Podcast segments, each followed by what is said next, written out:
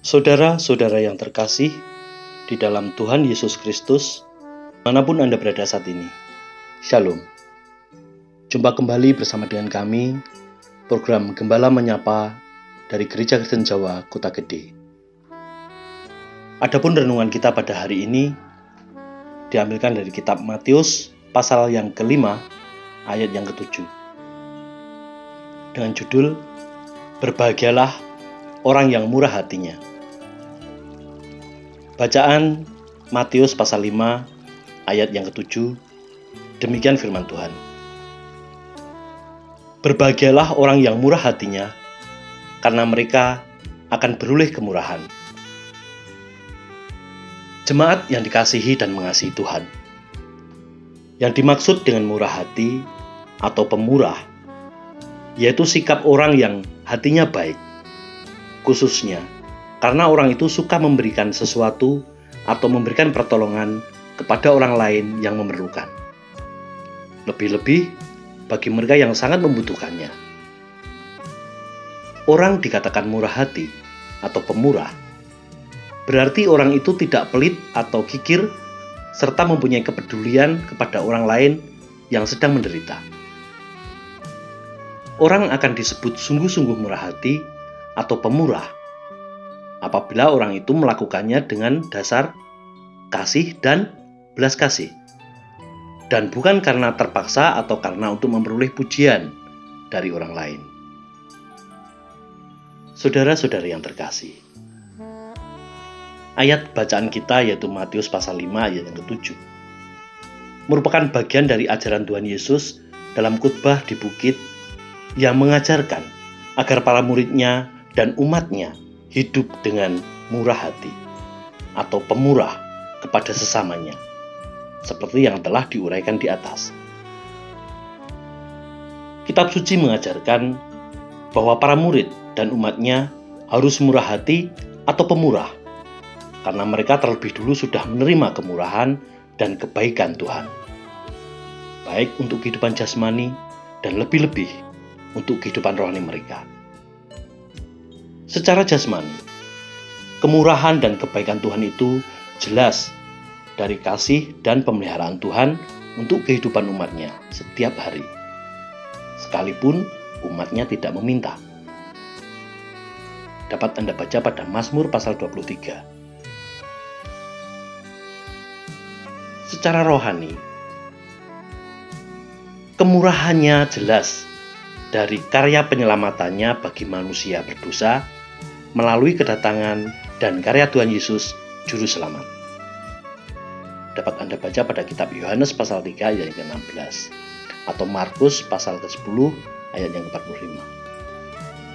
Bahwa Tuhan itu murah hati, dalam Mazmur pasal tiga puluh ayat enam disebutkan, sebab sesaat saja ia murka, tetapi seumur hidup ia murah hati. Hal itu menunjukkan murah hati dan pemurahnya Tuhan yang berupa pengampunannya kepada manusia itu untuk selamanya. Karena itulah Nabi Yeremia eh, melalui Nabi Yeremia, Tuhan bersabda dalam kitab Yeremia pasal tiga ayat yang ke dua belas bagian B, yang demikian firman. Aku ini murah. Demikianlah. Saudara-saudara. Karena Tuhan Allah itu lebih dulu sudah murah hati atau pemurah kepada umatnya, maka para murid diingatkan agar hidup dengan murah hati. Apabila umat dan para muridnya tidak hidup dengan murah hati atau pemurah, mereka dapat dikatakan sebagai orang yang menyiksa dirinya sendiri. Itulah yang dalam kitab Amsal pasal sebelas ayat tujuh belas dinyatakan dengan kata-kata, orang yang murah hati berbuat baik kepada diri sendiri, tetapi orang yang kejam menyiksa badannya sendiri. Dalam ayat tersebut, mereka yang tidak murah hati atau pemurah disebut menyiksa badannya sendiri, dalam artian bahwa mereka akan menerima hukuman atas sikapnya yang tidak murah hati atau pemurah tersebut. Tetapi, kalau mereka itu murah hati, Tuhan Yesus mengajarkan bahwa mereka itu akan berbahagia dan juga bahwa mereka akan beroleh kemurahan. Mereka akan jauh dari derita dan siksaan. Tuhan Yesus menegaskan hal itu dengan sabdanya dalam kitab Matius pasal lima ayat yang ketujuh. Berbahagialah orang yang murah hatinya, karena mereka akan beroleh kemurahan. Saudara-saudari yang terkasih, sudahkah kita selalu merasa dan menyadari bahwa hidup kita di dunia ini, baik untuk kehidupan jasmani maupun rohani kita, semua itu karena Tuhan murah hati dan pemurah atas kita? Selanjutnya, apakah dalam kehidupan kita ini, kita juga selalu bertekad untuk menjadi umatnya yang murah hati dan pemurah kepada sesama? Sehingga kita beroleh kemurahan dari sesama dan juga berbagai kemurahan dari Tuhan, baik untuk kehidupan jasmani maupun rohani kita. Dan selanjutnya, hidup dengan penuh syukur kepadanya.